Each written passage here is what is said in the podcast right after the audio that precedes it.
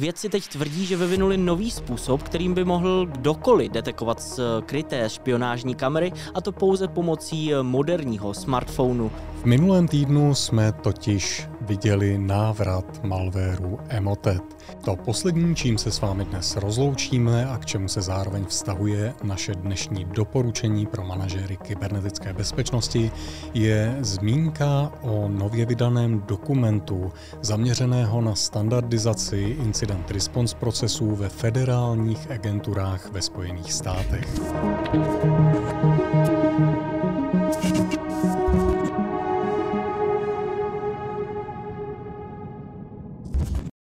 Hezký den, dámy a pánové, mé jméno je Stanislav Novotný, se mnou je tu můj kolega Jan Kopřiva a my vás vítáme u další epizody, ale v Security Castu. A začneme novinkou z malvérové scény, respektive je to taková staronová informace. V minulém týdnu jsme totiž viděli návrat malvéru Emotet.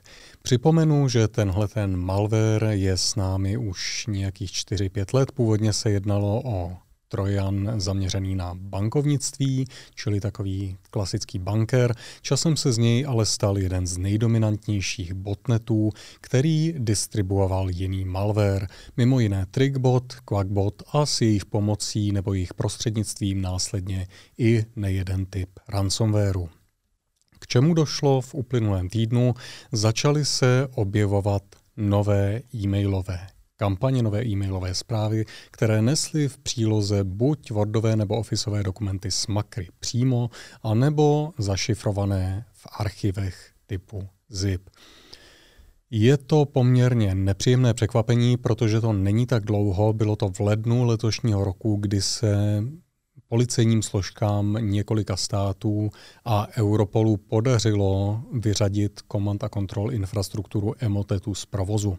Takže ve finále jsme neměli ani rok oddych a Emotet je tu zpátky.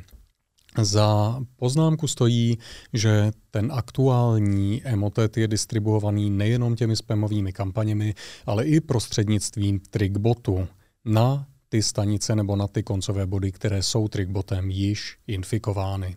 Kromě toho, že Emotet aktuálně využívá tenhle ten hybridní způsob šíření, stojí za zmínku i přechod komanda kontrol komunikace z původního HTTP na HTTPS, čili detekce a odhalení komunikace Emotetu s komanda kontrol servery bude do budoucna asi o něco složitější, než byla doteď. Za zmínku stojí i to, že dle vybraných analytických organizací, jmenovitě CrowdStrike a firmy Advanced Intelligence, stojí za návratem Emotetu buď jeho původní autor v návaznosti na požadavek gengu okolo ransomwareu Conti, anebo samotní aktéři, kteří za ransomwarem Conti a ransomwarem Ryuk stojí, čili skupina, kterou CrowdStrike aktuálně sleduje jako Wizard Spider. Doporučení směrem k vám, dámy a pánové, zní, buďte tedy nadmíru opatrní na jakékoliv přílohy s makry. Moje doporučení zní, pokud explicitně nepotřebujete, aby k vám do firmy mohly proudit přílohy, které jsou typu ofisových dokumentů s makry, vyplatí se přípony, které jsou s nimi spojené, defaultně blokovat už na úrovni perimetrových e-mailových gatewayí. Emotet je v každém případě hrozba, u níž je velmi nepříjemné, že se nám vrátila. Do budoucna lze předpokládat, že bude spojovaná zejména s nějakým nárůstem ransomwareových útoků, takže ještě jednou buďte, pokud jde o tuhle hrozbu, opatrní. Dobrá zpráva pro každého, kdo někdy přebýval třeba v nějakém Airbnb a měl tak trošku zvláštní pocit, že ho třeba někdo sleduje, tak vědci teď tvrdí, že vyvinuli nový způsob, kterým by mohl kdokoliv detekovat skryté špionážní kamery a to pouze pomocí moderního smartphonu. Akademičtí vědci z National University of Singapore a Yonsei University v Jižní Koreji se domnívají, že našli nový způsob, jak určit polohu skryté kamery pouze pomocí aplikace aplikace pro chytré telefony. Sami Sun Tan a Han popisují v článku nazvaném LAPD detekce skrytých špionážních kamer pomocí time of flight senzoru chytrého telefonu, jak vlastně moderní telefony používají time of flight senzory k tomu, aby určili vzdálenost mezi objekty a to vysláním světelného signálu, který zasáhne cíl a poté se k senzoru zpátky eh, odrazí. Eh, tito čtyři výzkumníci tvrdí, že dokáží využít tyhle senzory k hledání jedinečných odrazů způsobených čočkami eh, skrytých kamer. I když tito věci uznávají, že ačkoliv ten jejich systém funguje mnohem lépe než třeba kontrola pouhým okem nebo jinými metodami, tak stále může hlásit false pozitiva. Z toho důvodu také začlenili eh, deep learning filter, který potom snižuje náchylnost k těmto chybám. Eh, a Jižní Korea má obzvláště velký problém se špionážními kamerami. Podle zpráv z médií eh, je jen v Jižní Koreji každý rok nahlášeno policii více než 6 tisíc případů, přičemž v 80% jsou oběťmi ženy. A bohužel tahle čísla jsou pravděpodobně jenom špičkou ledovce, protože mnoho obětí často není ochotno se podělit o nějaké svoje zkušenosti zkušenosti. Eh, pokud ten systém bude fungovat dobře a jeho vývoj, tak eh, by LAPD neboli Laser Assisted Photography Detection eh, mohl být užitečný a vlastně i cenově dostupný nástroj pro každého k boji proti špionážním kamerám.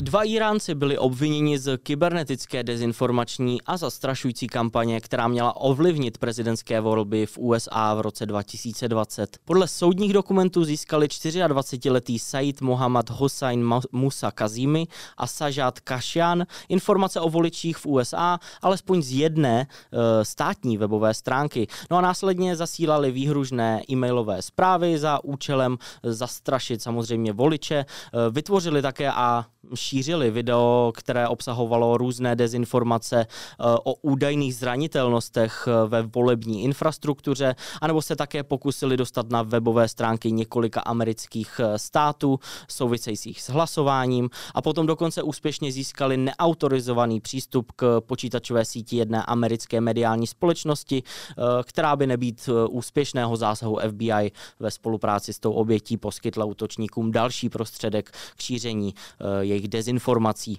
Eh, ministerstvo zahraničí teď nabízí 10 milionů dolarů eh, za informace o těchto dvou iránských občanech a jejich aktuálních aktivitách a spolu s dalšími čtyřmi Iránci na ně byly uvaleny určité mezinárodní sankce za eh, zahraniční vměšování do voleb ve Spojených státech. Kyberdivize FBI a Cleveland Field Office případ dále vyšetřují. Dnes už jsme jednou zmínili ransomware, pojďme se podívat na jednu novinku, která se v téhle oblasti objevila v uplynulém týdnu. Jednalo se o ransomware, který je nazvaný Memento, ten, aby se vyhnul detekci pomocí těch standardních algoritmů, které většinou EDRK a antimalvéry používají pro odhalení šifrování dat, nepoužívá žádný z těch obvyklých postupů, ale místo šifrování samotných dat je balí do zaheslovaných RAR archivů a následně maže tu původní podobu dat. Pro každý ten RAR archiv používá unikátní heslo, které je následně zašifrováno podobně, jak by tomu bylo u klasického ransomwareu. Jedná se tedy o potenciálně poměrně efektivní mechanismus pro šifrování dat, protože přestože obnova dat, respektive dešifrování dat ze zašifrovaného RAR archivu je samozřejmě možné, zpravidla to není něco, co bychom chtěli dělat pro větší množství jakýchkoliv souborů nebo archivů. Takže jedná se o poměrně zajímavý postup. Zatím ta skupina za ransomwarem Memento nestojí za velkým počtem útoků. Vypadá to, že si vybírá své cíle podle zranitelností, kterými proniká do jejich sítí. Konkrétně zatím využívali zranitelnost ve VMware vCenter, která umožňuje provádět neautentizované vzdálené spouštění libovolného kódu na těch koncových systémech. Čili pokud nemáme do internetu vystrčený zranitelný vCenter, neměli bychom zřejmě být úplně prvotním cílem aktivit téhle skupiny. Na druhou stranu může být jenom otázkou času, než se daní aktéři rozhodnou využívat i zranitelnosti jiné. Takže určitě je na místě pečovat a minimálně vzít v úvahu, že takováhle technika je nyní ransomwareovými gengy používaná a možná vzít to v úvahu i ve chvíli, kdybyste testovali nějaký antimalware systém, který vám má pomoct v detekci ransomwareu. Když jsme u nových útočných technik, zmínku zaslouží určitě i nová verze útoku Rowhammer. Připomenu, že Rowhammer je původně myšlenka Google Project Zero výzkumníků, s kterou přišli už v roce 2015, principiálně cílí na zranitelnost samotného hardwareu DDR pamětí, čili RAM pamětí. O co v ní jde? V momentě, kdy si představíme paměťové buňky v rámci té ramky jako nějakou dvourozměrnou síť, v rámci které máme distribuované ty buňky vedle sebe a nad sebou, ukázalo se, že v momentě, kdy budeme velmi rychle měnit buňky v rámci jedné řádky nebo dvou řádek, mezi kterými je jedna jiná řádka, jsme schopni v té jedné jiné řádce způsobit také změny. Proč je tohleto podstatné? Ve chvíli, kdybych já jako útočník neměl možnost zapisovat do té prostřední řádky, protože ta patří jinému procesu, ale měl možnost měnit obsah těch dvou přilehlých řádek, a byl bych tím pádem schopný změnit obsah té řádky prostřední, můžu změnit paměťový obsah, na kterém závisí fungování jiného procesu. Respektive můžu změnit třeba oprávnění nějaké paměťové stránky, která je načtená v paměti v prostoru, k němuž já nemám přístup alespoň neměl bych mít. Jedná se tedy o poměrně zajímavou techniku útoku. Rozhodně útoky s pomocí Rowhammer nejsou triviální a rozhodně bych je neoznačil ani za nějak kritické. Pro úspěšné zneužití jakéhokoliv Rowhammer útoku by musel mít útočník poměrně dlouhý časový prostor a musel by mít přístup ke stejnému hardwareu, nad kterým běží nějaká naše citlivá aktivita. Na druhou stranu pro sdílená prostředí typu cloudů může být Rowhammer poměrně zajímavý. V čem je ta nová technika, kterou výzkumníci nazvali Blacksmith? Nová Funguje úspěšně i na DDR pamětech. Na nich měli dosavadní útoky s pomocí Rowhammeru úspěšnost jenom okolo 40% ta nová technika vypadá, že je úspěšná na v podstatě všech DDR4 pamětech, respektive výzkumný tým testoval 40 různých typů DDR pamětí a podařilo se jim ten takzvaný bit flipping provést ve všech případech. Jak jsem řekl, není to rozhodně extrémní problém, nicméně jedná se o něco, co je potřeba vzít v úvahu v momentě, kdy budeme zvažovat třeba právě přechod do cloudu, v rámci kterého bude hardware sdílený. Takže je dobré vědět, že tyhle techniky útoku existují a je dobré minimálně počítat s tím, že by někdo mohl podobnou techniku použít i proti systému, na kterým běží naše vlastní virtuální stroje.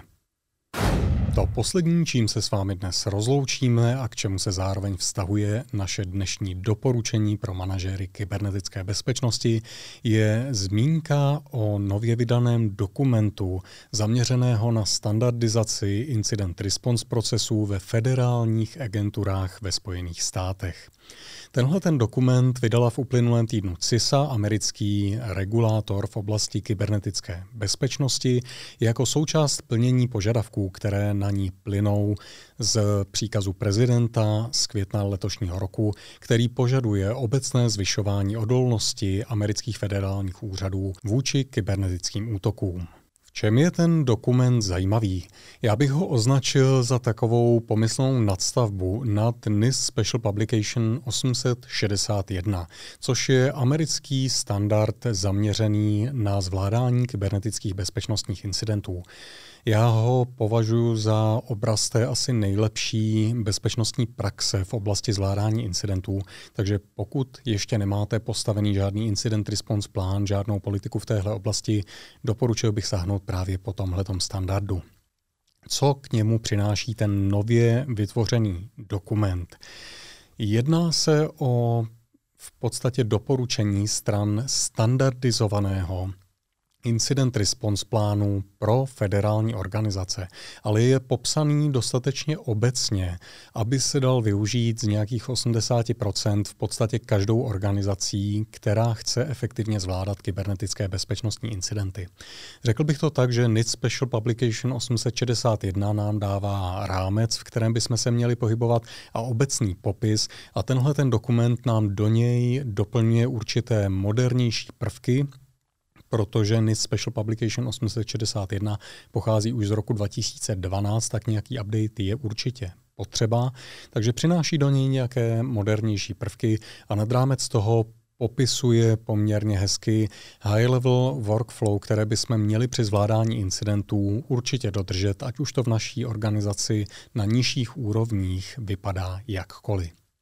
Doporučení k vám, dámy a pánové, pokud jste s organizací, které ještě nemají žádným způsobem standardizovaný a formalizovaný postup pro zvládání kybernetických bezpečnostních incidentů, určitě zvažte, jestli ty nadcházející týdny nejsou tím pravým časem pro to, abyste něco podobného udělali. Pomoct vám k tomu může právě ten dokument, který byl nyní publikovaný CISou.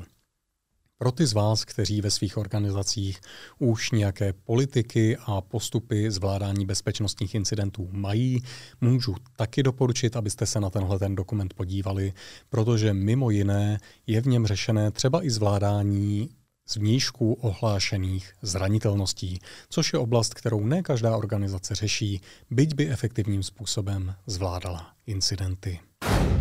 To je od nás pro dnešek už úplně všechno.